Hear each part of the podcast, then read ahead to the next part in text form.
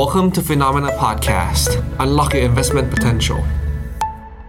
สวัสดีครับ พบกับรายการ What's Happening นะครับ มันเกิดอะไรขึ้นกับเหตุการณ์สถานการณ์เศรษฐกิจและการลงทุนในบ้านเมืองทั้งรอบโลกเลยว่าเป็นอย่างไรบ้างนะครับ ก็พบกับผมกับอุนเจษเนี่ยสลับกันสัปดาห์ละครั้ง แล้วเราก็จะไปเชิญแขกที่เป็นทั้งผู้จัดการกองทุน นักกลยุทธ์ ผู้เชี่ยวชาญ นักเศรษฐศาสตร์ นักลงทุนที่มีประสบการณ์การลงทุนจริงในตลาด ถือพอร์ตหลักตั้งแต่10ล้านร้อยล้านพันล้านขึ้นไปเนี่ยเขามีมุมมองต่อโลกการลงทุนหรือสถานการณ์ที่เราหยิบประเด็นนั้นน่ะมาวิเคราะห์ในช่วงวันต่อวันหรือว่าสัปดาห์ต่อสัปดาห์อย่างนั้นน่ะเป็นอย่างไรกันบ้าง ต้องบอกว่าเอ่อตัวผมเองเนี่ยคาดการผิดคาดการผิดตรงที่ว่าไปคือมันไม่รู้จะพึ่งอะไรไงก็เลยต้องไปพึ่งไสยศาสตร์แล้วเขาก็บอกว่าราหูเนี่ยมันเคลื่อนออกจาก ดาวไปแล้วตอนวันที่ 17 ตุลาเป็นต้นมา แต่เราก็คิดว่าดาวราหูไป มันก็แปลว่าตลาดหุ้นมันก็ควรจะดีสิ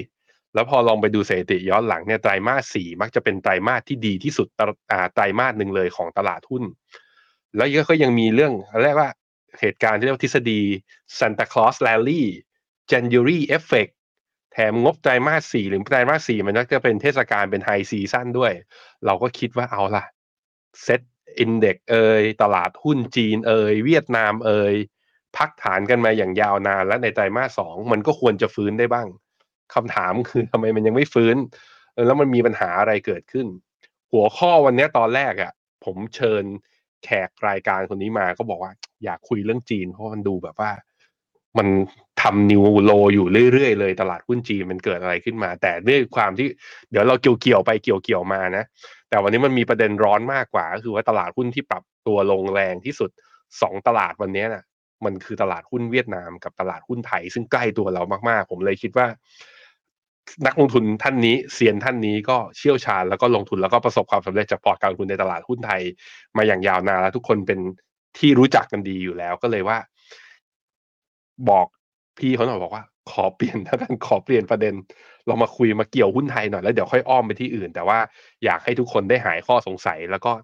มันลงมาขนาดเนี้ย ผมคิดว่าคนก็เริ่มตั้งคำถามแล้วว่า ไทยมันแบบ มันหมดเสน่ห์ไปแล้วหรือยัง หรือว่านี่คือโอกาสซื้ออะดึงแขนขึ้นหน่อยโปรดิวเซอร์ สวัสดีครับ พี่มี่ครับ สวัสดีครับ คุณแบงค์ สวัสดีทุกท่านครับ ครับ ผมขอต้อนรับพี่มี่เข้าสู่รายการ What's Happening นะ อันนี้เป็นครั้งแรกของพี่มี่ในรายการของ p h e n o m e n a ผมเจอพี่มี่ตอนงานลงทุนนอกของลงทุนแมน เดินเข้าไปทักตรงๆเลยพี่มี่ขอเบอร์หน่อย บอกว่าอยากชวนพี่มี่มา เดี๋ยวมีแฟนๆรายการบอกมาด้วยบอกว่าอยากรู้เหมือนกันว่ากิจวัตรประจำวันพี่มี่ณตอนเนี้ยนอกจากออกมาให้ความรู้นักลงทุนแล้วพี่มี่มีกิจวัตรอะไรข้างนอกแบบว่า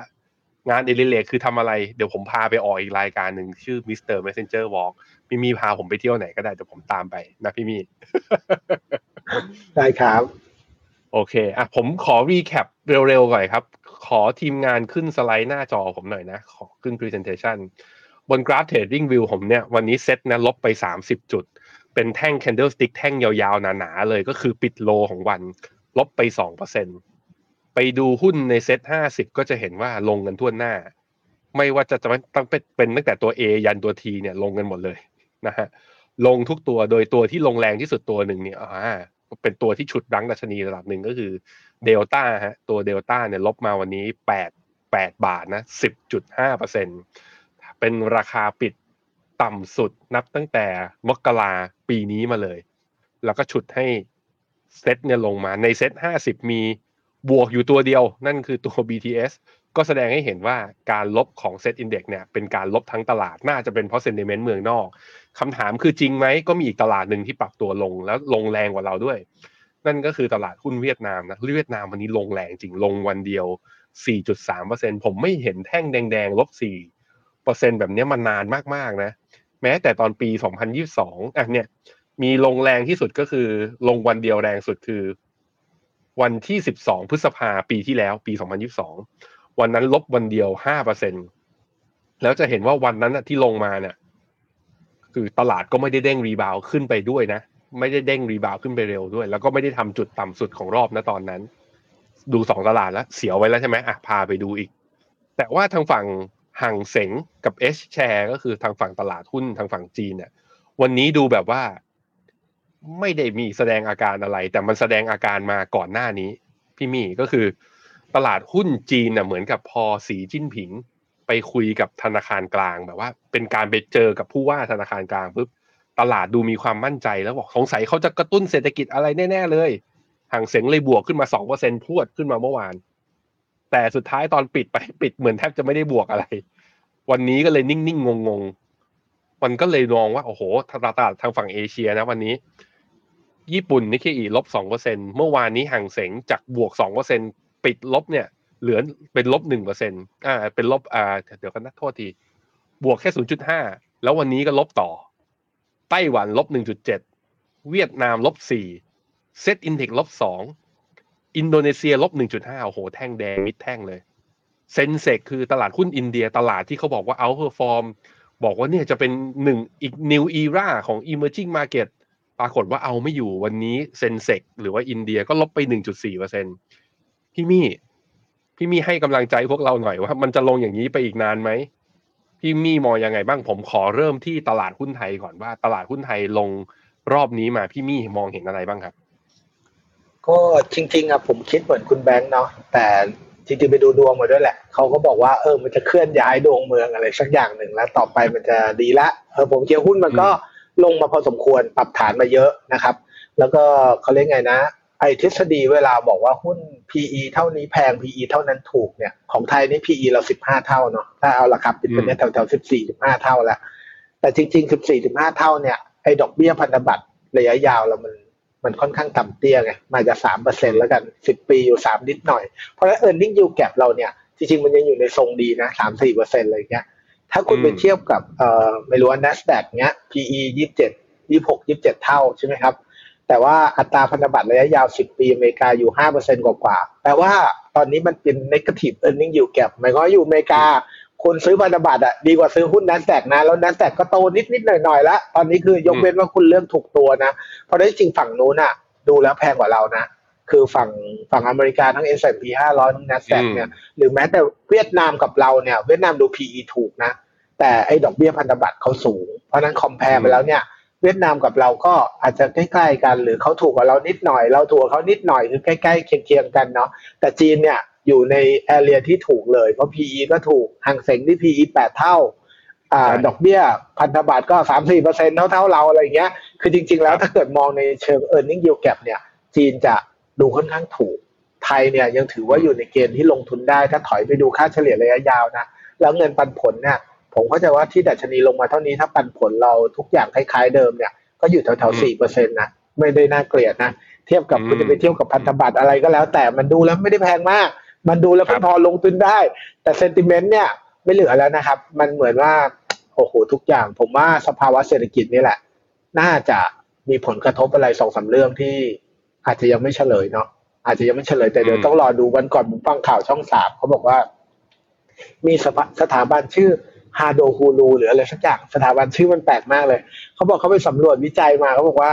เดือนตุลาคมเนี่ย คนไทยหยุดนิ่ง ไม่มีใครใช้จ่ายเลยนะช่องสามคนอ่าอ่าผมจำไม่ได้ก็เออเขาบอกว่าโอ้โห ไม่เคยเป็นอย่างนี้มาเลยในรอบแบบ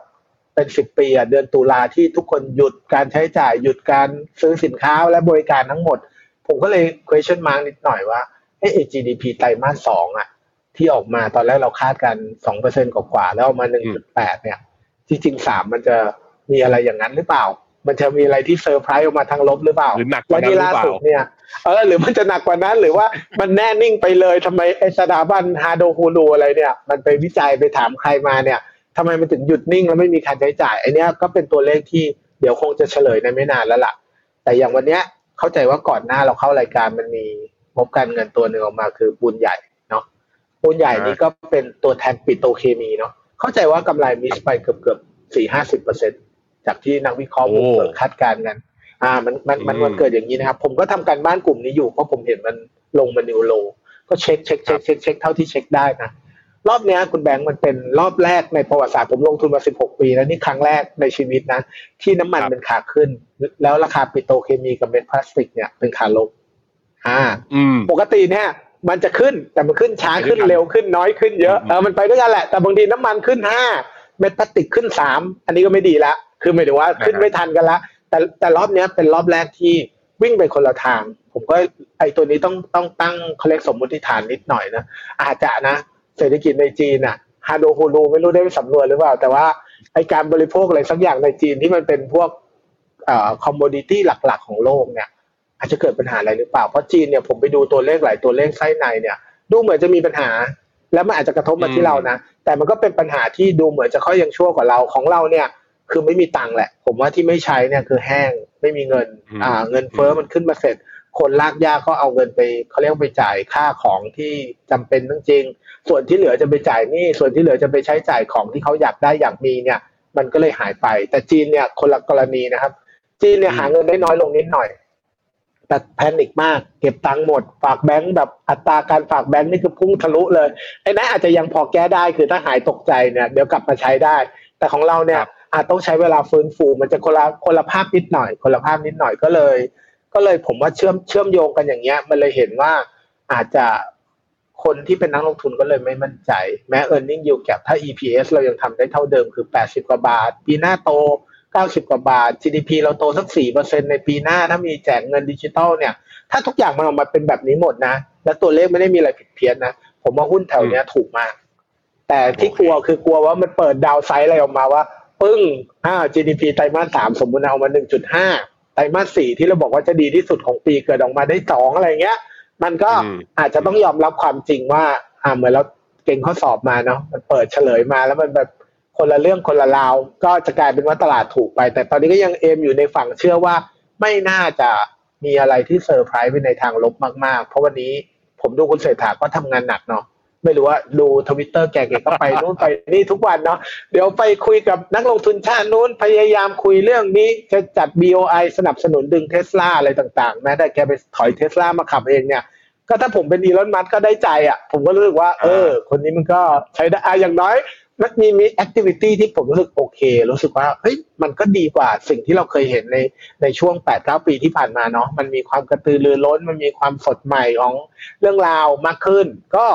ยังหวังครับยังหวังว่า ตรงนี้ถ้า EPS ตลาดเราเป็นนักลงทุน VI เนาะจะผิดจะถูกเนี่ย เราเราวัดกันที่เราไม่ได้วัดกันที่หุ้นขึ้นหุ้นลง เราวัดกันที่อืม EPS อืมตลาดรวมไปถึง EPS หุ้นรายตัว วันนี้ถ้า EPS ตลาดปีนี้สัก80กลางๆเนาะ ปีหน้าสัก90ต้นๆอะ ผมว่าตรงเนี้ยถูก แต่ถ้าตัวเลขผิดไปจากเนี้ย อะมันอาจจะแพงก็ต้องไปวิเคราะห์กันดูครับ ผม อือฮึอือฮึซึ่งพี่มี่เหมือนจะแย้มๆบอกไปว่ามันเกี่ยวเกี่ยวกับว่า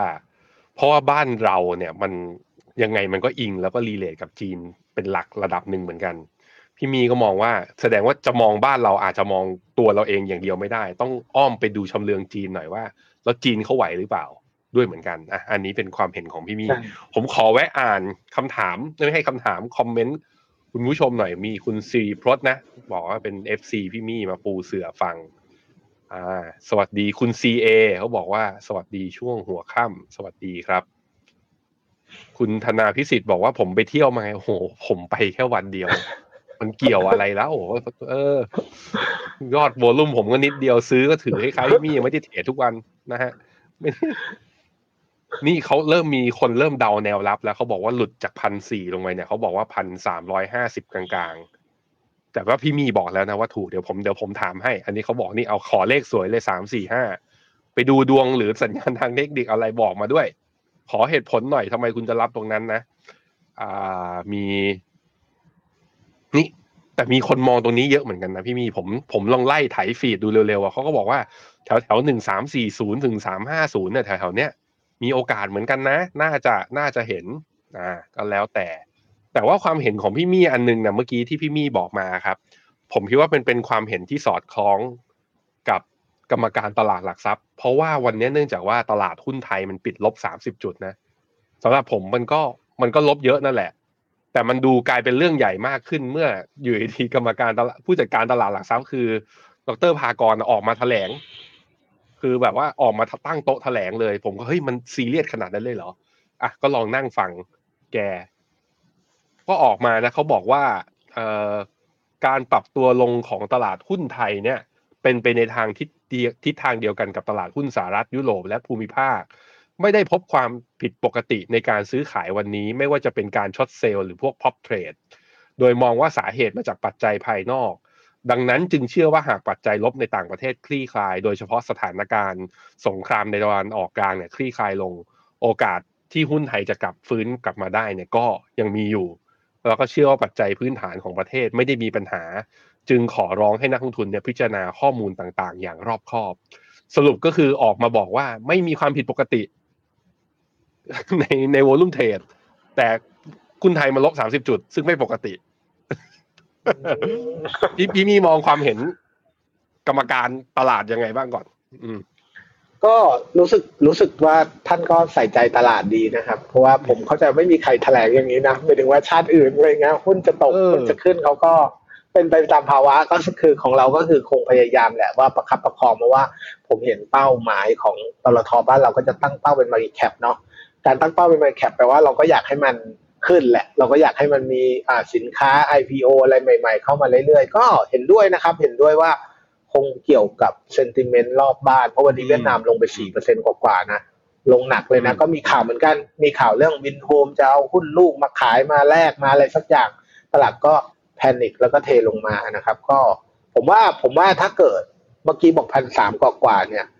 หรือพันสามกลางๆเนี่ย น่าซื้อไหมหรือพันสามต้นๆเนี่ย ผมว่าท้ายสุดก็เหมือนที่เราคุยกันเนาะทุก ๆ ครั้งเวลาลงมามันน่ากลัวแหละ สิ่งที่จะยึดโยงจับได้เนี่ย โชคดีเหลือเกินว่ามันกำลังจะเข้าสู่ช่วงประกาศผลประกอบการไตรมาสสามเนี่ย ถ้าติดตามช่วงนี้ดีๆ เนี่ยเราจะเจอของจริงของปลอมแหละรวมไปถึง EPS ตลาดด้วย ถ้า EPS ตลาด GDP ตลาดทุกอย่างที่ออกมาเนี่ยผมยังคิดว่าไม่แย่นะ Q3 เพราะว่าครับเห็นตัวเลขส่งออกมันประกาศออกมา 2 เดือนหลังเนี่ย ออกมาเริ่มเป็นบวกนะคุณแบงค์อ่าเริ่มเป็นบวกเซอร์ไพรส์นะ เออมันเริ่มเป็นบวกไอ้ตัวนี้ก็เป็น contribute หลักๆ ของ GDP บ้านเราเหมือนกัน เพราะฉะนั้นอย่างน้อยมีขาหนึ่งละ ที่มันเริ่มเซอร์ไพรส์รอไว้ละ การบริโภคโอเค ถ้าไม่ได้ชะลอตัวลงไปหนักเนี่ย รวมๆแล้วการอืมลงทุนภาครัฐหรืออะไรต่างๆ ที่ทยอยกลับมาเนี่ยเฮ้ย GDP เราก็คงน่าปีนี้สองเปอร์เซ็นกลางๆ ก็ไม่น่า ไม่น่าจะมีเซอร์ไพรส์มั้ง ไม่น่าจะมีเซอร์ไพรส์ทางลบอะไรอย่างเงี้ยนะครับ ก็หวังถ้าหวังใจอย่างนั้นเนี่ย แถวนี้ซื้อแล้วเพื่อปีหน้า ปีหน้าคุณเศรษฐาบอกจะให้ GDP โตห้าเนาะ ผมทอนไปหน่อยแล้วกัน สมมติแจกเงินดิจิตอลอะไรเรียบร้อยเนี่ยเอาโตสักสี่แล้วกันจริงๆสี่ของเราไม่ยากมากนะเพราะเราอือฮึเรียกว่าตั้งแต่โควิดเรายังไม่กลับไปที่เดิมนะ ฐานมันเหมือนคนเราทำอะไรที่มันเป็นฐานต่ำอะจะกระโดดปีแรกสักสี่เปอร์เซ็นเนี่ยมันไม่ได้ถึงขั้นว่าโอ้โหยากเหลือเกิน ถ้าเราไปเทียบกับเวียดนามที่โตหกโตเจ็ดโตหกโตเจ็ดแล้วเขาจะโตหกอีกเนี่ยโอ้โหมันอืมมันต้องมันต้องขย่งมันต้องพยายามอะไรเยอะของเรานี่คือใช่ flat flat อะโตสองโตหนึ่งตัวติดลบหก บวกสองบวกสามแล้วเขาจะโตสักปีหนึ่งที่สี่เนี่ย ก็ยังก็ยังพอมีลุ้น คือถ้าเกิดเราเห็นอืมภาพอะไรแบบนี้เนี่ย แล้วก็รู้สึกรู้สึกว่าในเชิงตัวเลขอะถ้ามัน support มาเชิงปริมาณแล้วเนี่ย เราจะเห็นเชิงภาพหรือเชิงปัจจัยเชิงคุณภาพนะว่า นายกเราคงจะเตรียม ผมอ่านเจอเร็วๆ เหมือนจะเตรียมนโยบายกระตุ้นเศรษฐกิจไว้สามสิบกว่านโยบายเนาะไอ้ดิจิตอลหมื่นครับหมื่นบาทนี่เป็นหนึ่งหนึ่งในนั้น ก็หวังว่าปีหน้า ถ้าหมื่นดิจิตอลออกมา แล้วค่อย ๆ มีการพักหนี้เกษตรกรมีโน่นมีนั่นออกมา รวมไปถึงปลายปีหน้าเนี่ย เห็นเริ่มมีคุยกันแล้วเรื่องจะเอานโยบาย LTF ออกมาใช่ไหมครับ ถ้าเกิดสมมุติทุกอย่างมันเรียงตัวไปได้สวยเนี่ย ก็จะถือว่าผมว่าผ่านราหูจริง ๆ แล้วมันผ่านอะไรที่เป็นแบบช่วงลายๆละอันนี้อาจจะเป็นเวฟสุดท้ายคือแบบว่า อ่า มาวัดใจมาทดสอบใจกัน เพราะจริง ๆ ดูด้วยดูด้วยฟันเดเมนทัลดูด้วยปันผลเนี่ย แล้วก็ดูด้วยว่าทางเลือกของนักลงทุนว่า ถ้าเราเป็นคนไทย อ่า เราไม่ลงทุนหุ้นไทยเราไปฝากแบงค์เนี่ย คุณแบงค์ก็ยังได้ดอกแบบที่ไม่โอเคนะสำหรับผมผมรู้สึกว่ามันน้อยไม่ยังน้อยเกินไปอืมเออมันมันยังน้อยเกินไป มันยังน้อยจนมันไม่ดึงดูดไม่ได้เหมือนว่าโอ้โหเราอยู่ที่อ่าอเมริกาเราไปฝากแล้วมันได้แบบโอ้โหเยอะเยอะกว่าซื้อหุ้นอย่างเงี้ย5%แล้วหุ้นจะตกเนี่ยเออมันก็น่าสนอยู่เออหุ้นจะตกไหมมันก็ยังฟังแล้วพอเข้าใจแต่นี่ก็เอ๊ะทางเรื่องในการลงทุนก็ไม่ได้เยอะอะไร รวมไปถึง เมื่อไม่นานเนี้ย ที่เรามีข่าวว่าจะเก็บภาษี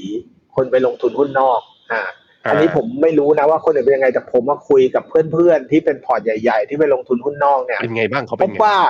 ประประมาณครึ่งหนึ่งนะครับ เอาประมาณครึ่งหนึ่งคนที่ผมไปคุยแล้วกันเนาะที่พอร์ตครับยังขาดทุนอยู่หรือยังไม่กำไรเลยเขามีแนวโน้มจะเอากลับมานะอ่า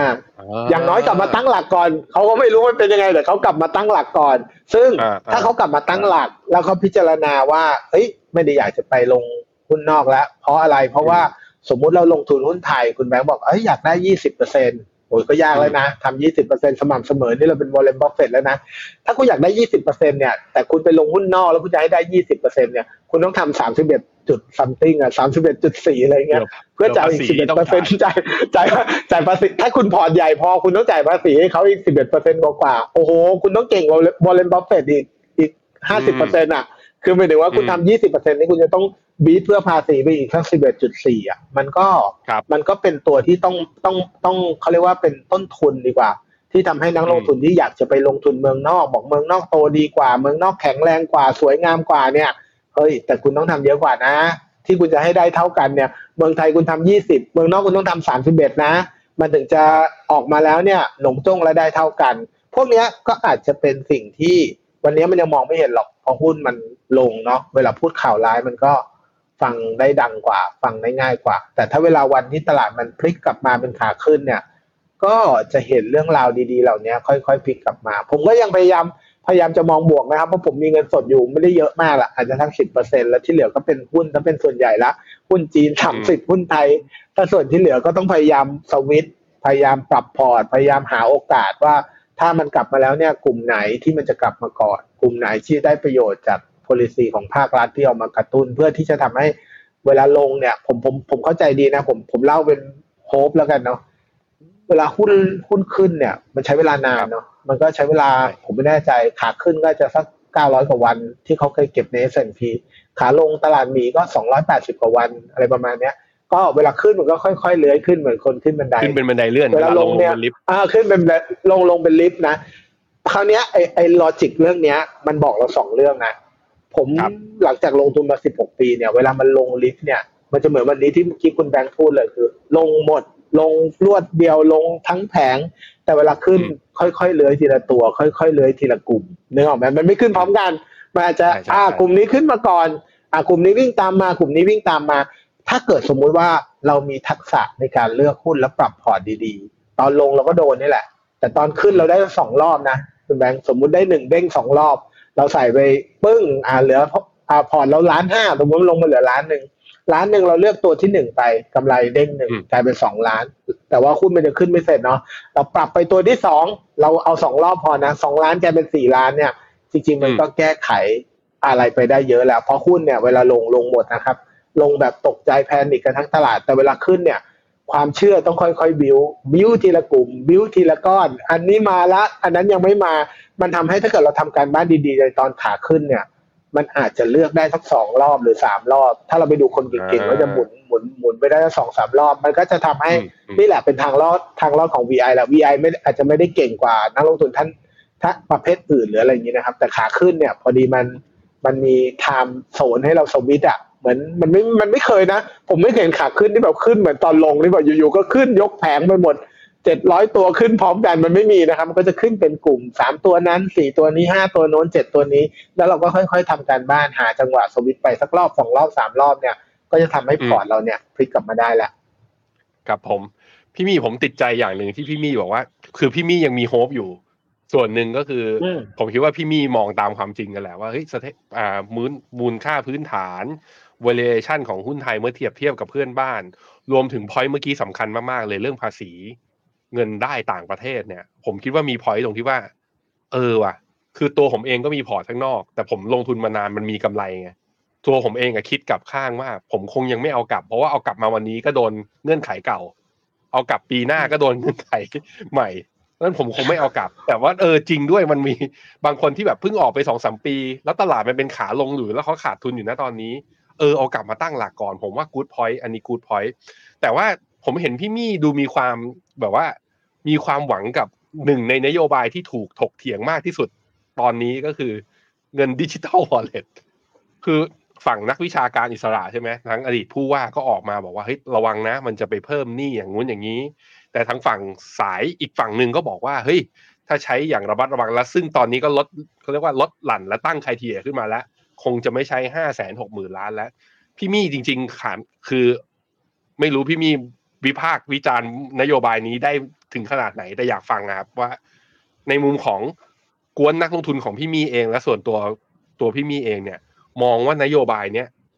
มันจะเป็นประโยชน์จริง ๆ ใช่ไหม มีคนตั้งคำถามเรื่องนี้ตลอดเวลาเลย อืม มันเหมือนกับ มันเป็นวาระทางการเมืองด้วยส่วนหนึ่งนะ แต่ขอวิเคราะห์แบบตรงไปตรงมากับ Impact ต่อเศรษฐกิจครับ ถ้าถ้าส่วนตัวผมเนี่ยห้าแสนกว่าล้านนะถ้าเราจะให้ Impact เศรษฐกิจนะมันมีวิธีเยอะมากที่จะทำลงไปแล้วเนี่ยอ่าดีกว่านี้เยอะอะไรอย่างเงี้ยเช่นครับเช่น สมมติกูตุ้นอสังหาเนี่ยสมมติแปดหมื่นล้านเนี่ยบางทีหมุนได้สองรอบแล้วนะคืออมมันมันมันมันสามารถจะ Impact อะไรได้แบบง่ายและเร็วกว่านี้เยอะ แต่โอเค มันไม่ใช่แค่วาระทางเศรษฐกิจละมันเป็นวาระทางการเมืองด้วย เขารับปากไปทั่วประเทศละ ไอ้รอบนี้ถ้าทำไม่ได้นี่คือ ไม่ได้ปิดประตูตอกฝาโลงอะไรอย่างเดียวนะ คือมันจบจริง ๆเลยนะ เพราะว่ารอบนี้เราก็เห็นคะแนนแล้วนะว่าพรรคที่ได้ลำดับหนึ่งเนี่ยเขามาด้วยความเชื่อมาด้วยคะแนนนิยมพรรคเบอร์สองเข้ามาเนี่ย ถ้าถ้าคุณสัญญาไว้แล้ว แล้วคุณยังทำไม่ได้เนี่ย มันจบแน่นอน เพราะนั้นถ้าให้ผมผมวิเคราะห์เรื่องเศรษฐกิจผมคิดว่าไม่ไม่ทำอ่าถ้าเอาไปทำอย่างอื่นอะ ผมเชื่อว่ามันจะได้ผลลัพธ์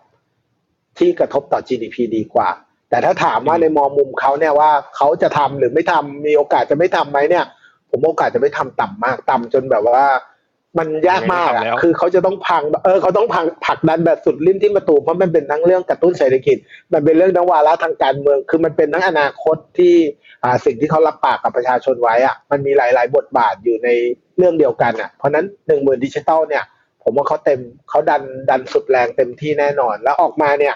โดยธรรมชาตินะครับ ถ้ามีเงินระดับสี่ห้าแสนล้าน แล้วยัดเข้าไปในมือประชาชนส่วนใหญ่แล้วกันเขาบอกคนรวยไม่ให้นี่ผมนับนับดูก็ยังเห็นตัวเลขก็สี่สิบสี่แสนกว่าล้าน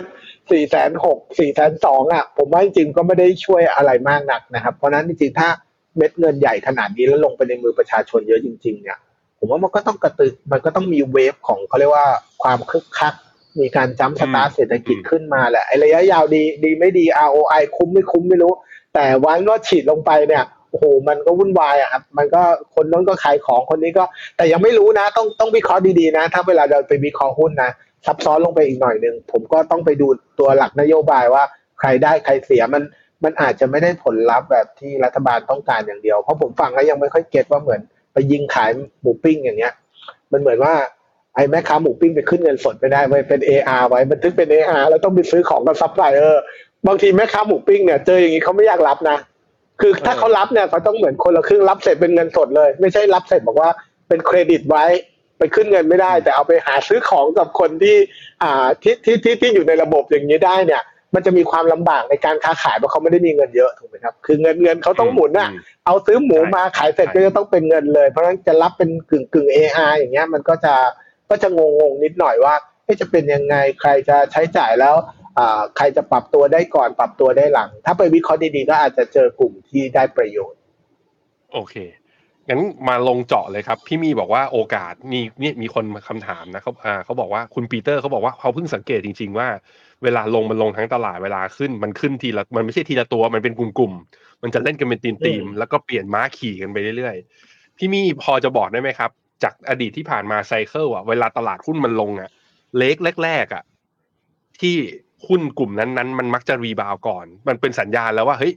น่าสนใจมันมักจะเป็นหุ้นกลุ่มไหน หรือพี่มี่บอกมาได้แย้มพอบอกได้ไหมว่า กลุ่มที่พี่มี่สนใจอยู่นะตอนนี้ถ้ามันลงมานะ ไอ้ที่ให้ไปดูไม่บอกชื่อหุ้น ให้บอกเป็นกลุ่มหรือลักษณะของไอ้ตัวตัวบริษัทเขาเป็นยังไงเนี่ยพี่มี่พอจะแย้มแย้มๆบอกได้ไหมครับ ก็จริง ๆ เนี่ยถ้าให้ผมคาดการณ์นะครับ ปกติมันก็จะขึ้นอยู่กับปัจจัยที่จะเข้ามาตกกระทบก่อนหน้าหลัง แต่ละเรื่องก็จะไม่เหมือนกันนะครับ อย่างสมมติว่าตอนโควิด เนี่ย กลุ่มที่กลับมาก่อนก็จะเป็นกลุ่มแพคเกจจิ้งเนาะเพราะว่าออืยู่อฮึๆคนก็ต้องใช้แพคเกจจิ้งเพิ่มขึ้นมหาศาลเลยตั้งแต่ฟู้ดเดลิเวอรี่หรือไม่รู้ว่าใส่แมสใส่ไอ้อะไรนะเขาเรียกเป็นฝากระจกที่ป้องกันไม่ให้โดนหรือว่า อ่า เวลาไปซื้อของอะไรต้องมีห่อพลาสติกแล้วห่อพลาสติกอีกอ่าพวกกลุ่มพวกนั้นก็จะได้ประโยชน์แล้วกลับมาก่อนรวมไปถึงอ่ามีเรื่องของการแจกเงินเนาะรอบนั้น แจกเงินในอเมริกาใช่ไหมครับ แล้วรัฐบาลก็หวังจะให้เอาไปจับจ่ายใช้สอยไปกินกัน ทุกคนกลัวโควิด ไม่ออกไปกินก็เลยไปซื้อลู่วิ่ง ซื้อทีวี ซื้อเกม ซื้ออะไรมาเล่นกันทำให้ค่าระวางเรือ มันก็ต้องมาขนจากจีน ค่าระวางเรือก็เลยขาด ส่วนใหญ่มันจะต้องมีเหตุปัจจัยอะไรบางอย่าง เราต้องค่อย ๆ ตามเนาะอย่างวันเนี้ยอ่าถ้าพูดถึงหุ้นไทยเนี่ย มันพอจะมองเห็นเราเราๆว่าเหตุปัจจัยก็น่าจะมาจาก policy ของรัฐบาลนี่แหละ ว่ารัฐบาลเขาจะเรียงลำดับอะไรมาก่อนและอะไรมาหลัง แล้วเราก็เอานโยบายเขามาเบรกดาวน์นิดนึงว่าใครจะได้ใครจะเสียอย่างสมมุติว่ารอบเนี้ย ถ้าเราคิดกลมๆก่อนนะตัดคน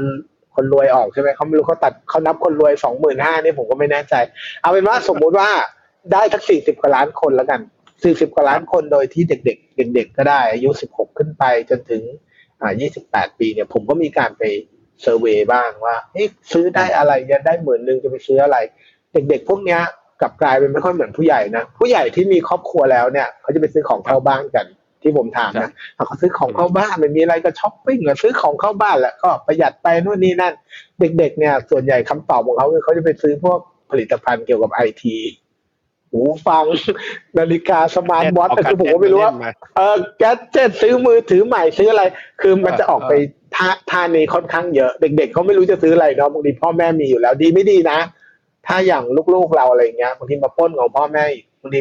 เขาได้หมื่นหนึ่งคุณพ่อคุณแม่คุณปู่คุณย่าได้อีกคนละหมื่นรวบไปซื้อ iPhone เลย บางทีจะมันว่าจะแล้วปู่ย่าแล้วบางทีเขาให้อยู่แล้วเขาเหมือนว่ามันเป็นเราไม่ได้เราไม่ได้เป็นออกตังค์ให้อะมันมันเป็นสิทธิ์ก็อาหยวนหยวนนะให้ลูกหลานไป พวกสินค้าไอทีเนี่ยก็อาจจะมีสัก wave หนึ่งที่ขึ้นมาได้แรงๆเพราะว่า ตอนโควิดเนี่ยมันก็มี wave หนึ่งใช่ไหมครับ ที่พอเราปรับตัวเข้าเป็น super app หรือไอดิจิตอลเนี่ย มันก็มีครับต้องสมัครต้องมีเครื่องต้องมีอะไรนู่นนี่นั่น ช่วงนั้นเนี่ย ถ้าเกิดอย่างสมมติบริษัทที่เป็นค้าส่งเนี่ย แต่ละคนนะครับ ได้ประโยชน์จากการซื้อไอ้พวก work from home learn from home กับไอ้ซื้อสินค้าดิจิตอลเนี่ยขึ้นมาบริษัทละสักประมาณ 20%เองนะ15ถึง20%เองเป็นเป็นเอ็กซ์ตร้าขึ้นมาก็อะผมพูดเป็นตัวเลขก็บริษัทละ3,000 4,000 ล้านอะไรประมาณเนี้ย 3 4พันล้าน มันก็จะทำให้หุ้นพวกนั้นเนี่ยขึ้นมาหลายเท่าเนาะแต่รอบนี้เนี่ย ถ้าอัดฉีดไปสัก5แสนล้านอ่ารัฐบาลบอกหมุนกี่รอบไม่รู้เอาเราเราเอาหมุนสักรอบครึ่งแล้วกันห้าแสนล้านก็เป็นสักเจ็ดแสนห้าไม่ต้องหมุนเยอะขนาดเขาเดี๋ยวเยอะไปมันวุ่นวาย ก็เจ็ดแสนห้าเนี่ย ถ้ามันตกกระทบมาบ้างสักหนึ่งเปอร์เซ็นเข้ามาที่สินค้าไอทีเนี่ย ซึ่งบริษัทใหญ่ ๆ ที่อ่าเป็นค้าส่งไปเลยพวกเนี้ยโอ้ถ้าเขาได้ก้อนนี้ไปนะ มันจะได้ มันจะมีโอกาสพอๆกับยุคตอนที่โควิดที่ work from home กับ learn from home เลย เพราะว่าเม็ดเงินที่ได้มาเนี่ย ถ้ามาซื้อเนี่ยรอบก่อนต้องอย่าลืมนะครับ ว่า demand มาเยอะจริง แต่ supply ไม่มีนะครับ ผมผมมันเป็นครับคนไปซื้อ iPad นะครับผมรอสี่เดือนนะครับ คือหมายถึงว่าตอนนั้นนะอยากซื้อแต่คนทั้งโลก ดันอยากได้พร้อมกันคนคนทั้งโลกมันแบบว่าเฮ้ยฉันก็จะซื้อ iPad ฉันก็จะซื้อโน้ตบุ๊กฉันก็จะซื้อทุกอย่าง มันก็ไม่มีของชิปมันก็ขาดของมันก็แพง แต่รอบนี้นะครับอืมมันจะกลับข้างกันว่าถ้าเราแจก แล้วมี demand ตรงนี้เพิ่มเข้ามาแล้วคนอยากจะไปซื้อเนี่ย สิ่งที่มันจะเกิดขึ้นมันก็จะกลายเป็นว่าคนทั้งโลกตอนนี้ไม่ได้อยากซื้อของนะ supplier Apple Samsung ก็จะบอกเฮ้ยช่วยเอาไปขายหน่อยว่าเดี๋ยวแถมให้เดี๋ยวลดให้คือ พยายามจะผลักสินค้ามา ถ้ารู้ว่าตรงนี้มันมีกำลังซื้อ เพราะนั้นของจะไม่มีวันขาดแน่นอนในในในยุคนาทีนี้นะครับ เพราะว่าโลกเรากำลังซื้อไปหมดแล้วอะแต่ถ้าเรามี demand ตรงนี้เข้ามาเนี่ยก็อาจจะอาจจะได้ประโยชน์รวมไปถึง ผมเข้าใจว่าเขาจะเปลี่ยนแอปใหม่นะไม่ได้ใช้เป๋าตังค์นะถ้าเปลี่ยนแอปใหม่เนี่ยโอ้โห แถวบ้านผมเนี่ย ป้าขายข้าวข้าวตามสั่งเนี่ย มันมีคนละครึ่งสี่เฟสใช่ไหมเขาเพิ่งมาเริ่มเข้าครับโครงการเนี่ย คนละครึ่งเฟสสามคือคนบางคนเขาไม่ได้อดอปกับเทคโนโลยีได้เร็วอะเฟสหนึ่งก็ยังงงๆอยู่ มันคืออะไรวะเฟสสองก็ยังไม่ค่อยเข้าใจเฟสสามก็เริ่มมีคนมาถามเยอะขึ้นเขาก็ค่อยเข้าโครงการในเฟสสามเฟสสี่แต่พวกคนที่ขายอุปกรณ์หรือสินค้าไอทีโดยเฉพาะ อ่าที่ออกไปอยู่ในตามชุมชนตามหมู่บ้านอะไรพวกเนี้ยเขาเป็นกลุ่มคนที่น่าจะเข้าใจเรื่องไอทีเร็วที่สุดแล้วถ้ากลุ่มนี้สมัครไม่เป็นนะไม่มีใครสมัครเป็นละถูกไหมการเข้าโครงการหลายร้านพวกนี้มันต้องแบบว่าเฮ้ยมันต้องเก่งกว่าคนอื่นเขาอะว่าจะปรับยังไงบล็อกเชนอะไรกับผมไม่รู้ว่าจะไปรูปแบบไหนยังไง พวกนี้ก็จะปรับและอดอปไปได้ เพราะฉะนั้นถ้านโยบายนี้ออกมารับลื่นแล้วเขาไม่ห้ามนะ ต้องวงเล็บเปิดนิดนึงนะถ้าเขาไม่ห้ามซื้อสินค้าไอทีนะกลุ่มนี้น่าจะเป็นกลุ่มที่ได้ประโยชน์เยอะสุด เพราะก่อนหน้านี้มันมี ข่าวลือมาว่าจะไม่ให้ซื้ออสินค้านำเข้าบางอย่าง เพราะว่ามันจะไปกระตุ้น GDP น้อย ก็ต้องไปติดตามนะ แต่เท่าที่ผมฟังจากทางฝั่งรัฐบาลเนี่ยยังไม่ได้มีแนวคิดจะไปจำกัดตัวสินค้าและบริการ เพราะว่าถ้าคุณจำกัดสินค้าและบริการเนี่ยไอ้มันจะยากเนาะไม่รู้จะซื้ออะไรได้บ้างอะ่ะเดี๋ยวรายใหญ่ก็ไม่ได้รายเล็กก็ไม่ได้ อันนั้นก็ไม่ได้อันนี้ก็ไม่ได้แล้วเขาก็เหมือนจะสนับสนุนให้คนเนี่ย ซื้ออุปกรณ์เหล่านี้ เขามองเป็นอุปกรณ์ทำมาหากินเนาะเหมือนเด็กเดี๋ยวนี้อืมรุ่นใช่ใหม่บางคนโหมันเก่งมากเลย ใช้มือถือเครื่องเดียวมันตัดต่อ TikTok ตัดต่อ YouTube มันเก่งมากอะ่ะมันใช้ CapCut เลยคือผมดูแล้วเฮ้ยทำได้ไงวะมันเก่งจริง ๆ นะครับ ก็อาจจะมองเป็นครับเชิงอย่างนั้นได้ ลักษณะพวกนี้ก็น่าจะเป็นกลุ่มหนึ่งแล้วกัน ผมยกตัวอย่างหรือกลุ่มพวก non-bank non-bank ก็แย่มาตลอดทางเนาะแย่มาตลอดทางใช่แต่กลุ่มนี้ต้องเลือกต้องเลือกดีๆนะครับ มันก็มีคนบางคนเนี่ยที่ NPL กับ credit cost เนี่ยเขาเริ่มมีการพูดกันแล้วว่า เริ่มจะ peak และไตรมาสสามเนี่ยจะอีกทีหนึ่งแล้วปีหน้าเนี่ยก็คุมอยู่ปรับพอร์ตอะไรเรียบร้อยแล้ว ดอกเบี้ยบ้านเราตอนนี้ก็ 2.5 โอเค ถ้าเกิดสมมุติว่ามีการกู้เงินจริง ๆ อาจจะขึ้นอีกสักครั้งหนึ่งนะแล้วก็กลับตัวเป็นขาลงแล้วเพราะเงินเฟ้อเราก็หูไม่รู้จะบอกว่าต่ำแล้วต่ำอีกอะต่ำแล้วต่ำอีกก็กลุ่มพวกนี้ก็อาจจะเป็นกลุ่มที่ ได้ประโยชน์ รวมไปถึงอย่างฟรีวีซ่าจีน อันนี้ก็ต้องตามนะครับ ฟรีวีซ่าจีนผมเข้าใจว่าช่วงแรกให้มาก่อนสี่เดือนมั้ง แล้วคุณเศรษฐาพูดละ บอกว่าเดี๋ยวจะปรับเป็นแบบตลอดเลย ถาวรเลย ต่อไปคนจีนมาไทยเนี่ย คุณไม่ต้องขอวีซ่าละ รวมไปถึงรัสเซียเนี่ยก็เริ่มให้วีซ่าเขาเรียกว่าฟรีวีซ่าแบบชั่วคราวก่อน แต่ถ้าเกิดอนาคตทั้งรัสเซียทั้งจีนทั้งประเทศต่างๆ เนี่ย ถ้าเราฟรีวีซ่าหมดเนี่ยโหนักท่องเที่ยวเนี่ยก็อาจจะ ทะลักเข้ามามากกว่าที่เราคิด รวมไปถึงภาคอสังหาริมทรัพย์ ที่ผมเคยไปฟังหุ้น IPO ตัวใหม่นะชื่ออะไรอรอรสิรินใช่ไหมครับ ที่เขาขายคอนโดที่เชียงใหม่นะคุณแบงค์เก่งมากเลยเจ้านี้ เปิดขึ้นมานี่มันขายฝรั่งหมดก่อนนะมันขายฝรั่ง 49%หมดก่อน ปัญหาของเขาคือเอาที่เหลือไปขายคนไทยได้ยังไง คือเขาเขาเก่งในการขายฝรั่งอะเปิดมาทุกตึกเขาขายฝรั่งได้เต็มทุกตึกเขาบอกโอ้โหตอนนี้ ไต้หวันก็มายิ่งจีนทะเลาะกับไต้หวันไต้หวันก็กลัวจีนจีนก็กลัวไต้หวันกลัวกันไปกลัวกันมาก็มาอยู่เชียงใหม่อยู่ด้วยกัน หรือว่าเออมาอยู่ด้วยกันไอ้รัสเซียกลัวยูเครนกลัวทะเลาะกันไปทะเลาะกันมามาอยู่กันที่ภูเก็ตอะไรเงี้ย คือคล้ายๆกับว่า พวกเนี้ยมันเหมือนว่าพอประเทศเรามี character ของความเป็นกลาง และเป็นประเทศที่เงินเฟ้อต่ำในภาวะที่โลกเนี่ยโอ้โหมันใช้ชีวิตยากเนาะกินข้าวที่ยุโรปนี่เดี๋ยวนี้มื้อหนึ่งสิบเจ็ดยูโรนะข้าวสิบห้ายูโรน้ำอีกสามยูโรเนี่ย มันใช้ชีวิตยากอะแต่ที่เนี่ยเป็นดินแดนที่แบบอยู่สบายๆ ถ้าเราเปิดฟรีวีซ่าจริงอะพวกเนี้ยก็จะไปกระตุ้น demand ในฝั่งที่เรานึกไม่ถึงรวมไปถึง เวลาเราพูดถึงความต้องการแล้วเนี่ย ถ้ามีคนจะเข้ามาซื้อแต่ supply มีไม่อั้นอะคุณแบงค์มันก็ไม่ดีหรอกถูกไหมอืมคือมันอืมมันมีคนซื้อแต่มันก็มีคนมาแย่งขาย ตอนเนี้ยบริบทของพวกภาค property เนี่ย ถ้าไม่นับรายใหญ่สี่ห้ารายเนี่ย ผมเข้าใจว่าไม่มีใครออกหุ้นกู้ได้แล้วนะตอนเนี้ย กู้ธนาคารที่ผมรู้ดอกเบี้ยเป็นยังไงก็คือว่าการจะขึ้น supply ตอนนี้มันยากถึงยากที่สุด คนที่จะขึ้นได้คุณต้องมี track record ที่ดี คุณต้องไม่มีทางเข้าออกที่มีปัญหาที่ทำให้ภาคธนาคารเขาไม่ไว้ใจ คุณต้องมี take up rate ที่ดี เพราะฉะนั้นจริงตรงเนี้ยเราก็จะพอมองเห็นว่าอะอย่างนโยบายฟรีวีซ่าก็จะ lead ไปที่ท่องเที่ยวละ ท่องเที่ยวอาจจะครับผมว่าปีหน้าอาจจะเห็นกลับมาก่อนโควิดเลย40 ล้านเลยชิวๆได้เป็นไปได้ แล้วก็อาจจะพ่วงไปถึงเรื่องของเขาเรียก อสังหาริมทรัพย์ที่คนจีนตอนนี้แปลกมากไต้หวันพม่าคือที่ไหนก็แล้ว แต่เข้ามาเนี่ยก็ชอบของเราแล้วก็ของเราก็ค่อนข้างถูกอะไรเงี้ยครับ แล้วก็ยังมียังมีดีมานอะไรที่ที่มันน่าจะไหลเข้ามาได้ ก็คือต้องมองเป็นแอเรียไปเนาะแล้วก็หาเป็นตัวตัวๆไปอะไรเงี้ยแต่พอแล้วก็เรียงเป็นรอบไปด้อ้เดียเลยเรียงเป็นรอบไปได้ไอเดียครับ ผมพอเห็นอย่างเงี้ยพอเห็นอย่างเงี้ย พอฟังจากพี่มี่นะดูโอกาสมันมีเยอะแยะมากมายเลย แล้วเมื่อกี้พี่มี่แย้มออกมาบอกว่า พี่มี่มีสัดส่วน หุ้นในพอร์ตอยู่เนี้ยมีอยู่สองตลาด หลักๆก็คือไทย อีกที่หนึ่งคือจีน พอเห็นโอกาสในไทยเยอะๆอย่างเงี้ยพี่มี่มีความคิดไหมหรือว่า เราโยกออกจากจีนมาแล้วเอามาเพิ่มในไทยเพิ่มขึ้น หรือตอนนี้พี่มี่มองจีนยังไงบ้าง สถานการณ์ที่ตลาดมันก็ลงลงลงลงมาแบบเนี้ยครับจริงก่อนหน้านี้ผมจะไปเพิ่มจีนนะปีหน้าตั้งใจว่าจะไปเพิ่มจีนอีกสิบเปอร์อ๋เซ็อนเหรอจริงๆ ตอนนี้มีจีนโอ้มีจีนสามสิบ มีไทยเจ็ดสิบก็รู้สึกเฮ้ยจีนมันก็เริ่มเคลียร์แล้วเว้ยมันลงมาถูกมากมันเริ่มชัดละอยากเอาแสดงว่าเข้ายัไปงเชื่อเพิ่มยังละเชื่ออยู่จีนยังเชื่อยังเชื่อว่าเชื่อจีนเชื่อไปได้เชื่อเชื่อโอ้จริงๆจริงๆปีนี้ผมเพอร์ฟอร์มด้วยนะหุ้นจีนเนี่ยที่เขาตกกันมาหมดเนี่ยหุ้นผมจากต้นปีบวกสามสิบเปอร์เซ็นต์นะผโอ้โหขิงได้ผมด้วยผมถือตัวตัวตัวหลักตัวหลักคือถือประมาณแปดสิบเปอร์เซ็นต์ของพอร์ตเดี๋ยวทุกคนรู้นะก็คือเสี่ยวมี่อ่าอ่าอ่าอ่ามันก็มันก็แข็งอ่าอยู่จากต้นปีสิบเหรียญตอนนี้สิบสามเหรียญกว่าๆอะไรเงี้ย ก็คือมันก็ยัง ยัง perform อยู่ยังดูดีอยู่ ก็จริง ๆ ผมว่าจีนถ้าเลือกดีๆ ถ้ามองดีๆ เนี่ยปีหน้านะครับ ปีหน้าหลังจากเรื่องการเลือกตั้งไต้หวัน หรือการเลือกตั้งอเมริกามัน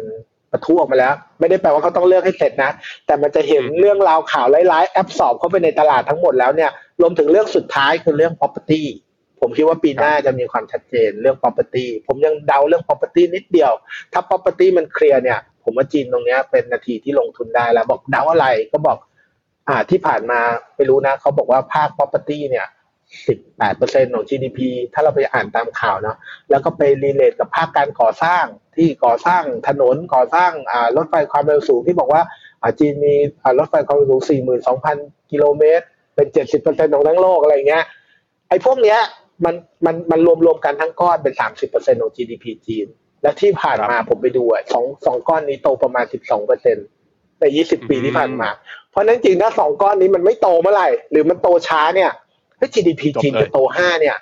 มันก็เหนื่อยเหมือนกันนะหมายถึงว่าอะอะ property ทรงๆ property ก็ contribute มาประมาณเปอร์เซ็นต์หนึ่งไอ้สร้างนู่นสร้างนี่สร้างนั่นอีกเปอร์เซ็นต์หนึ่งแปลว่า GDP จีนที่เราเห็นโตห้าโตหกเนี่ย จริง ๆ มาจากไอ้สองสองก้อนเนี้ย ก้อนละอย่างละเปอร์เซ็นต์แล้วกัน ผมก็อยากรู้ว่าถ้า property มันนิ่ง ๆ แล้ว มันเริ่มไม่ growth แล้วเอาง่ายๆมันมันดูไม่ได้ drop หรอกมัน drop ปีนี้มัน drop ลงไปแล้วเนาะ ราคาก็ลงแล้วอ่าโวลุ่มก็ลงแล้ว สมมติปีหน้าออกมาแล้วแนวทรงๆ ไม่ได้เพิ่มถนนหนทางไม่ได้สร้างเยอะแบบที่ผ่านมาเนี่ย GDP ที่มันโต 5 เนี่ย โดยการไปบูสต์การบริโภคภายในเป็นไปได้ขนาดไหน แล้วมันจะต้องปรับภาพระยะยาวของการเติบโต GDP ไหม คือถ้ามันปรับเสร็จนะ ผมว่าน่าซื้อแหละ เพราะว่า PE อะมันได้ลงมาลงมากองในจุดที่ไม่ต้องคาดหวังการเติบโตแล้วอะ จริงๆ คุณมองมันเป็น value stock ได้เลยนะ ห่างเซ็ง PE 8 เท่า หุ้นจีนหลาย ๆ ตัวผมซื้อ PE 2เท่าอะอืมขายผงชูรสอย่างเงี้ยสองเท่ากว่าปันผลสิบหกเปอร์เซ็นคือคุณไม่ต้องโกรธมันก็ถูกมากแล้ว มันถูกโดยตัวมันเองอยู่แล้ว แต่ว่าเราอยากให้มัน adjust มุมมองให้เสร็จว่า ถ้ามุดว่าเรามาตกลงกันใหม่ แล้วอ่านักวิเคราะห์ไม่รู้ Goldman Sachs ทุกคนบอกว่าต่อไป GDP จีนระยะยาวจะโตสี่เปอร์เซ็นต์อ่าแล้วทุกคนยอมรับเป็นเอกฉันท์ว่าสี่เปอร์เซ็นต์นะมันจะกระแทกลงอะไรสักทีสองที ผมก็จะรู้สึกว่าจบแล้วต่อไปก็คือ เซตมุมมองใหม่ ถ้าได้สี่เปอร์เซ็นแล้วเราหาหุ้นที่มันโตโตได้เรื่อยๆเนี่ยจีนก็จะเป็นขุมทองเป็นโอกาสใหม่ของนักลงทุน แต่ตอนนี้คือเหมือนอืมผมไปดูตัวเลขดูหลายๆอย่างแล้วเนี่ย ยังไม่ค่อยเข้าใจ ยังไม่ค่อยเข้าใจว่าเขาเข้าใจผิดหรือเขาเข้าใจถูกผมไปหาแหล่งข้อมูลมาหลายที่เลยนะ อย่างเช่น คุณแบงค์เชื่อไหมว่า คนอเมริกา330ล้านคนเนี่ย330ล้านคน มีบ้านอยู่กี่หลังนะให้เราเดาเล่นๆอ่า มีมันต้องมากกว่าผจะ300อยู่แล้วเฉลยที่เรารู้อะไม่ถึงไม่ถึง ไม่ถึงไม่ถึงถึงบ้านบ้านทั้งหมดเขามีอ๋อสามหร้อมายยถึงสามว่าสิบล้านคนบ้านเขามีไม่ไม่ไม่รวมคอนโดไม่รวมอะไรพวกนี้ อ่ารวมหมดเลยมีร้อยสี่สิบล้านหลัง ก็สองคนอ่าอยู่หลังหนึ่งแล้วกันสองคนอยู่คิดหลังหนึ่เร็วงๆสองคนอยู่หลังหนึ่งของเมืองไทยเนี่ยมีหกสิบหกล้านคน มีบ้านอยู่ยี่สิบสองล้านครัวเรือน ก็สามคนกว่าๆอยู่หลังหนึ่งจีนเนี่ยมันมีพันสี่ร้อยล้านคนนะมีพันสี่ร้อยผมไปเซิร์ชเข้าที่หาข้อมูลได้จากแหล่งข้อมูลของรัฐบาลนะ มีบ้านที่สร้างเสร็จแล้วอะแล้วจดทะเบียนแล้วสี่พันสองร้อยล้านหลังอ๋อเขาเตรียมจะมีลูกอีกสามคนไง คือคือหนึ่งคนอยู่ได้ประมาณสองสามหลังนะ ผมรู้สึกเฮ้ยมันยังไงวะ มันผิดหรือว่าตัวเลขมันไม่ถูก แต่ผมก็พยายามจะตรวจสอบตัวเลขนี้ว่าเฮ้ยมันมันเชื่อถือได้เปล่าวะหรือมันใช่หรือเปล่าวะมันมันมีเกินกว่าจำนวนประชากรจริงๆหรออะไรเงี้ยหรือเขานับอืมยังไงหรืออะไรยังไง ยังยังไม่ค่อยเข้าใจว่านับอพาร์ตเมนต์นับอะไรยังไง แต่ก็รู้สึกตัวเลขมันแปลกๆตัวเลขมัน มันเยอะไปหน่อย ตัวเลขมันเยอะไปหน่อย ก็ต้องมาตามดูว่าเยอะไปมากเลยครับไม่เยอะไปหน่อยหรือคนจีนหรือคนจีนรวยจัดมันต้องอยู่เซี่ยงไฮ้หลังหนึ่งปักกิ่งหลังหนึ่งแล้วก็อยู่กวางเจาอีกหลังหนึ่งบางคนเป็นนักธุรกิจไงมีหลายหลังแต่ทุกทุกคนจะทำอย่างนั้นได้จริงๆเหรออะไรเงี้ย อันเนี้ยก็เป็นเป็นเรื่องราวที่มันอาจจะบอกว่าที่ผ่านมาตัวเลข GDP ที่โตแบบมหัศจรรย์โตแบบ miracle เนี่ย มันเกิดจากการสร้างสร้างสร้างสร้างสร้างสร้างสร้างสร้างสร้างอะไรที่มันเกินกว่าความเป็นจริงหรือความจำเป็น แล้วตอนเนี้ยมันอาจจะต้องใช้เวลาย่อย ไอ้ supply ไอ้ที่สร้างไว้อะค่อยๆ ไปใช้แล้วก็ไม่ต้องสร้างเยอะๆแล้วหรือเปล่า ซึ่งพวกเนี้ยจะส่งผลกระทบต่อมุมมอง GDP ผมไปดูไส้ใน GDP จีนที่เขาคาดกันโต5เขาก็ยังใส่ไส้ในไอ้อสังหากับ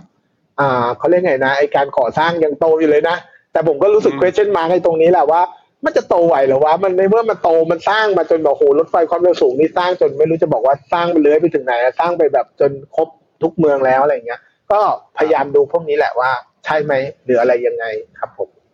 โอเคโอเค ผมให้อีกห้านาทีสุดท้ายเพราะเดี๋ยวพี่มี่มีประชุมต่อนะทุกคนมีคน request บอกว่าอยากยังไม่ทันจบเลยบอกว่าให้ขยายเวลาใจเย็นๆใจเย็นๆเดี๋ยวไว้เชิญเดี๋ยวพี่มามี่อีกเดี๋ยวให้มาอีกเดี๋ยวมาอีกเดี๋ยวมาอีกครับ ไปอีกตลาดหนึ่งพี่มี่ไม่ไปเวียดนามอย่างอาจารย์นิเวศบ้างเหรออืมก็เวียดนามผมสนใจ ผมไปดูปีหนึ่งสี่ห้ารอบนะครับ เคยไปครับนิดหนึ่ง ไปซื้อหุ้นบางตัว แล้วก็รู้สึกว่า เออ มันก็เข้าใจยากเนาะสำหรับผมว่าความเข้าใจยากอาจจะต่างจากอาจารย์เนาะอาจารย์เขาใช้ imagination เก่งแต่ผมว่าถ้าเกิดผมไปแต่มันไม่มีข้อมูลให้อ่านเยอะๆอะผมไม่มั่นใจ เวียดนามเป็นอย่างนั้นเลยนะ มันเหมือนมี annual report เสร็จแล้วจบเลย ข้อมูลอื่นคุณไม่มีละ ที่เหลือคุณต้องจินตนาการ แต่จีนเนี่ย ผมไปเวยป๋อผมไปเช็คได้สินค้านี้เป็นยังไง คนชอบคือมันมีหลากหลากหลายแหล่งข้อมูลให้เรา scuttlebutt เรามีอะไรให้เราเช็คได้เยอะแต่เวียดนามเนี่ย มันจะเหมือนว่า อ่า ธุรกิจนี้อ่าเพาะปลาสวายสมมุตินะเขามีนะเพาะปลาดอลลี่กำลังจะขยายแพรอะไรเงี้ยแล้วมันก็จะขาดการติดต่อไปเลย ปีหนึ่งเราก็จะเหลือแค่รอดูงบ แล้วก็พิจารณาอย่างเงี้ย ผมก็รู้สึกว่าโหมันยากว่ะ คือธุรกิจมันก็เป็นธุรกิจที่ นึกจินตนาการไม่ถูกนะ มันไม่เหมือนพวกอืมเขาเรียกว่าสิ่งที่มี network effect เรามองเห็น TAM ที่ชัดเจนว่าจะโตไปไหนอะไรเงี้ยอันนี้เพาะปลาสวายผลิตแบตเตอรี่ คือมันจะเป็นอะไรที่มันดูแล้ว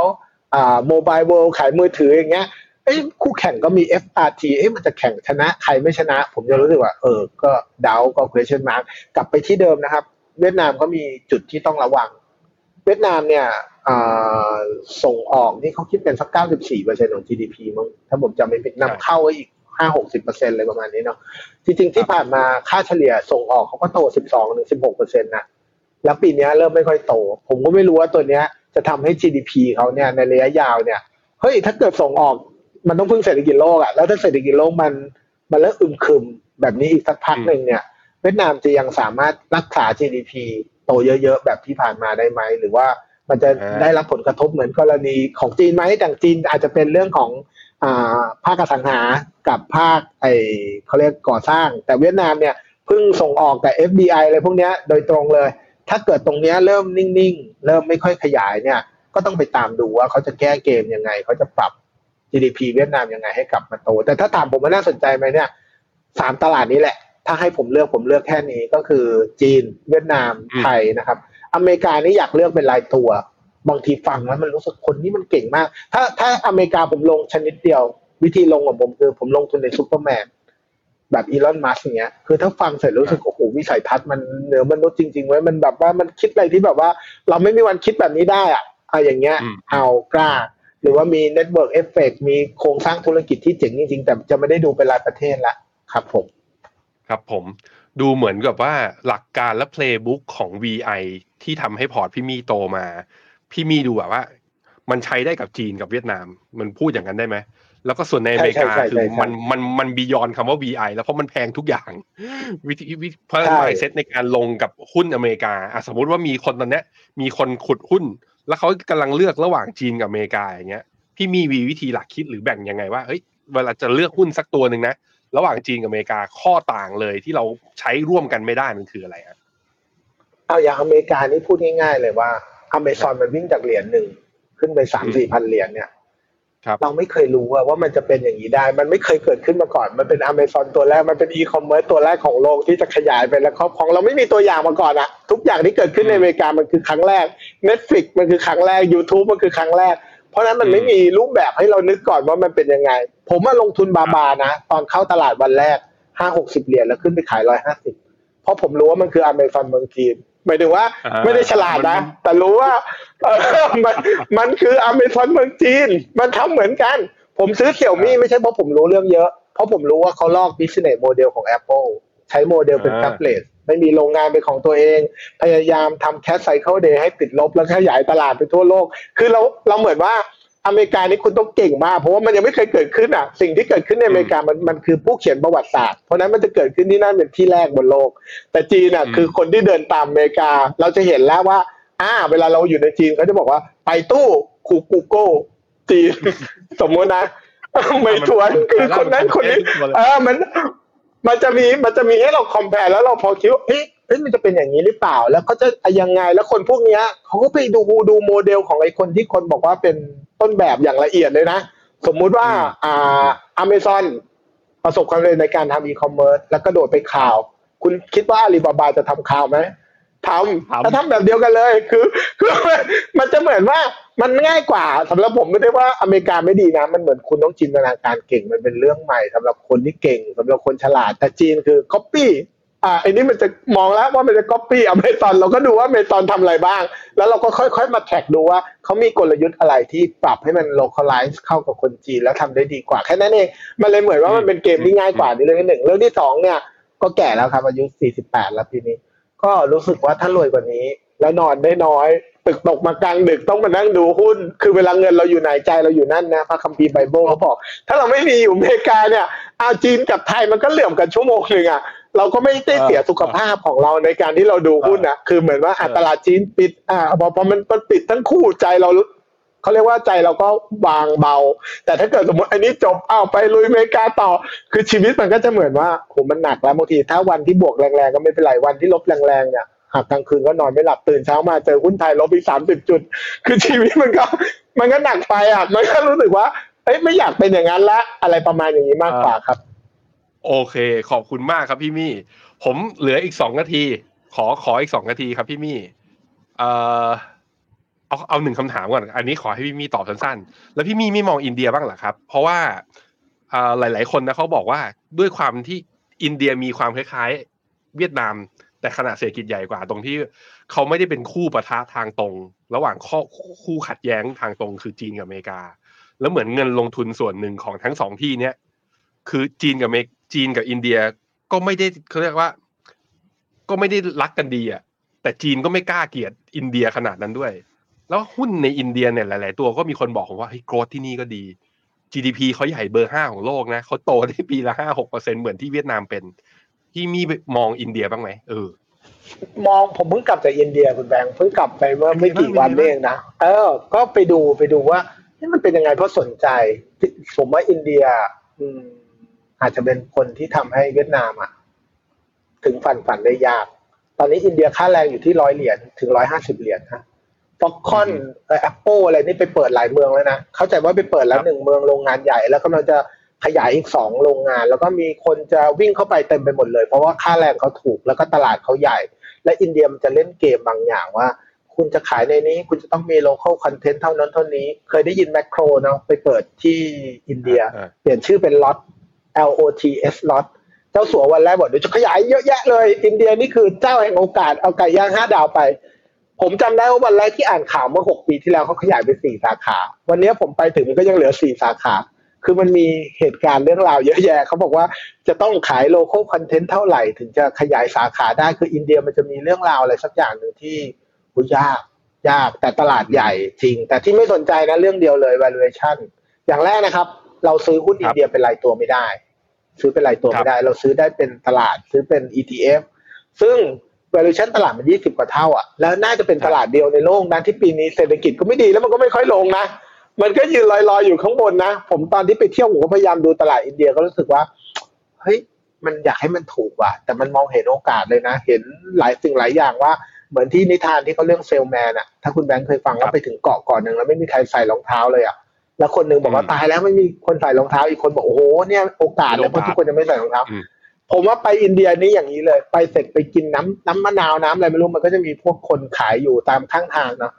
สั่งไปเสร็จมันก็ไม่ชงให้เรา มันก็มีคนกินอยู่ห้าหกคนนี่มันไม่ชงสักทีวะสักพักนึงมันเริ่มชงชงเสร็จไอ้คนแรกกินเสร็จมันเทใส่แก้วคนแรกแล้วมันยื่นให้เรา คือมันไม่ล้างไม่อะไรนะมันก็ยื่นมา คือมันจะเป็นอะไรที่แบบ เฮ้ยเอาไงดีวะ เราก็แบบเฮ้ยกูจะไม่กินก็ดูเสียน้ำใจ เมื่อกี้ก็คุยกับมันไปเยอะ มันก็ยิ้มแย้มแจ่มใสแล้วแบบว่า เห็นแล้วเป็นคนต่างชาติเขาชอบเราเขายื่นมาเขาก็แววตามองมองเราว่า เอาสิแล้วคุณเขาทดไม่ลได้องรู้ดูสึกสิผิดอะไรนี่คือด้วยเขาเขามันเป็นน้เราองไม่รู้สึกผิดอะไรเออทุกคนก็ทำอย่างนั้นผมก็กิน ผมก็ต้องกินเข้าไปแต่กินเข้าไปเสร็จเอาไงดีวะ จะกลืนก็กลัวตายจะขายก็กลัวเสียมารยาทคือมันก็อยู่ในภาวะแบบกลืนไม่เข้าขายไม่ออกเนี่ยเข้าใจคำนี้ก็คือที่อินเดียเลยก็คือมันเป็นตลาดที่น่าสนใจน่าไปทำธุรกิจ หรือใครไปขยายธุรกิจเนี่ย ผมว่าดี แต่ว่าอ่าการจะไปลงทุนในหุ้นไม่ง่ายไม่ง่าย แต่ถ้าเกิดลงทุนในหุ้นบางตัว ผมเจอเรื่องหนึ่งนะที่ผมไปสัมภาษณ์หลายโรงงานมาแล้วต่างจากจีน ให้เป็น trick นิดเดียวนะคนอินเดียเนี่ย ผมว่าเขามองทุกอย่างเป็น short term อ่า เขามี mindset ของการเป็น short term ถ้าบอกให้ลงทุนแล้วห้าปี payback เขาไม่เอาเลยเขาไม่เอาเขาขอขายแรงงาน ขอเป็นโปรแกรมเมอร์ ขอเป็น call center ขอเป็นอะไรก็ไม่รู้ที่ คืนนี้เดี๋ยวเอาตังค์แล้วจบเลย แต่จีนเนี่ยจะมีไอเดียที่เป็น long term มากมากมากมากๆจนผมคิดไม่ออก เช่นบอกว่าขายขาดทุน 5 ปีก็ช่างมัน loss leader แต่ระยะยาวฉันจะครองตลาดทั้งหมด คือจีนมันจะมีความแบบว่า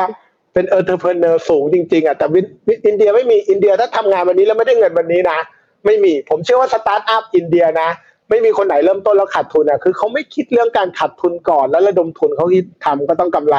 ทำก็ต้องได้เลย เขามีความคิดว่าชีวิตมันลำบาก อย่าไปหวังอะไรกับอีกสามปีห้าปีข้างหน้า เอาวันนี้ให้มีกินก่อน แล้วก็อืมเอาแก้วใบเดิมนั่นแหละที่คนที่สามกินเสร็จแล้วเติมแล้วก็กินต่อ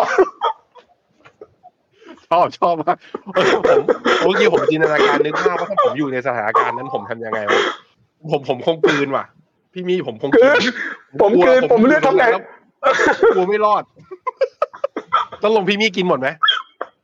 กินหมดกินหมดเกรงใจมันบอกอร่อยนะมันก็เอออร่อยนะแล้วก็โอเคโอเคขอบคุณมากพี่มี่สุดท้ายครับ ฝากกำลังใจถึงนักลงทุนไทยณตอนนี้ทุกคนอยู่พันสามร้อยคนทั้งสามชแนลเลย ของเราณตอนนี้ หุ้นไทยลงมาตอนนี้ มี mindset ยังไงที่ฝากไว้ให้กำลังใจกันหน่อยครับ ก็สุดท้ายผมเชื่อว่าระยะยาวมันก็กลับมานะครับ ตาม e a r n i n g อืม yield gap ตาม valuation แหละ แต่ตอนนี้ทุกคนกำลังตกใจก็เป็นธรรมชาติอย่างเงี้ย ทุกรอบแหละฮะโควิกฤต subprime หรืออะไรก็แล้วแต่เนี่ยก็เป็นอย่างเงี้ย ตอนลงมันก็จะรู้สึกอึมครึมไม่น่าซื้อ เดี๋ยวตอนที่มันกลับตัวขึ้นมาเราก็จะบอกรู้งี้รู้งั้นใช่ไหมฮะวันนี้จริง ๆ มีหน้าที่ทำการบ้านให้ละเอียด แล้วก็ตั้งใจวิเคราะห์หุ้นแหละ หาโอกาสเพราะเหมือนที่ผมบอกนะ เวลามันลงมันลงทั้งแผง เวลาขึ้นมันค่อยๆขึ้น ไม่ได้แปลว่าลงแล้วเราจะต้องศิโรราบ ยอมแพ้ตายไปกับมันนะครับ มีหน้าที่เปิดหุ้นในพอร์ตมารีวิวบ่อยๆ สักอาทิตย์ละครั้งสองอาทิตย์ครั้งตัวไหนมันเปลี่ยนไปแล้ว หรือว่าเราอาจจะย้ายจากตัวนี้ไปตัวอื่นที่จะกลับมาเร็วกว่า บางทีเราได้ตั้งสองรอบอย่างเงี้ย มันต้องค่อยๆ มานั่งทำการบ้านละเอียดอะผมก็ยังเชื่อว่าแอเรียสักสองเดือนที่เหลือของปีเนี้ย อาจจะยังไม่ขึ้นหรอกหรืออาจจะยังไม่ได้ดีมาก หรืออาจจะไม่ได้ลงไปมากกว่านี้แล้ว แต่ว่า มันเป็นช่วงเวลาที่ดีของการปรับพอร์ต ถ้าผมมารู้จัก CNVI หลาย ๆ คนที่สร้างเนื้อสร้างตัวหรือร่ำรวยมาได้เนี่ยรวยจากจังหวะตอนอย่างเงี้ย คือบางทีเขาก็มีหุ้นบางตัวคิดผิด มาเสร็จมันเจออีกตัวหนึ่งลงแรง สวิตไปเสร็จเขาก็กลับมาได้สามเด้งสี่เด้งจนกลายเป็นตำนานอะไรอย่างเงี้ยนะครับ เพราะนั้นอย่าท้อแท้ อย่าท้อถอยให้เชื่อเถอะว่ามันมีโอกาสซ่อนอยู่เสมอแหละ มันก็ไม่รู้จะทำยังไงนะครับ มันต้องทนอยู่อย่างเงี้ย เพราะว่านักลงทุนไม่ว่าจะเป็นวอร์เรนบัฟเฟตต์ ชาร์ลีมังเกอร์โอ้โหถ้ามัน มาแต่วันที่ตลาดเป็นขาขึ้นได้มันก็ดีอะเนาะแต่มันไม่มีไงชีวิตทุกคนต้องเดินผ่านเส้นทางเนี้ย มันเป็นมันเป็นภาคบังคับอะว่าคุณจะต้องเดินผ่านเส้นทางเนี้ย แล้วก็เชื่อว่าสุดท้ายฟ้าหลังฝนก็น่าจะสวยงามเสมอครับผม โอเค สู้ไปด้วยกันครับทุกคนขอบคุณพี่มี่สำหรับไลฟ์วันนี้มากๆ ยังไงเดี๋ยวผมชวนพี่มี่มาใหม่แน่นอนคนดูน่าจะชอบ ขอชอบที่พี่มี่ไปกินน้ำมะนาวนะครับขอบคุณมากครับเราปล่อยพี่มี่ไปประขอบชุมคุณครับขอบคุณนะครับ ขอบคุณมากนะครับโชคดีนะครับสวัสดีครับ ในโลกของการลงทุนทุกคนเปรียบเสมือนนักเดินทาง คุณล่ะเป็นนักเดินทางสายไหน การลงทุนทุกรูปแบบเคยลองมาหมดแล้ว ทั้งกองทุนหุ้นพอร์ต แต่ก็ยังมองหาโอกาสใหม่ๆ เพื่อผลตอบแทนที่ดีขึ้น แต่ไม่รู้จะไปทางไหน ให้ FINNOMENA Exclusive บริการที่ปรึกษาการเงินส่วนตัว ที่พร้อมช่วยให้นักลงทุนทุกคนไปถึงเป้าหมายการลงทุน สนใจสมัครที่ f i n o m e f i n o m i n a e x c l u s i v e หรือ line at f i n o m i n a p o r t คำเตือนผู้ลงทุนควรทำความเข้าใจลักษณะสินค้า เงื่อนไขผลตอบแทน และความเสี่ยงก่อนตัดสินใจลงทุน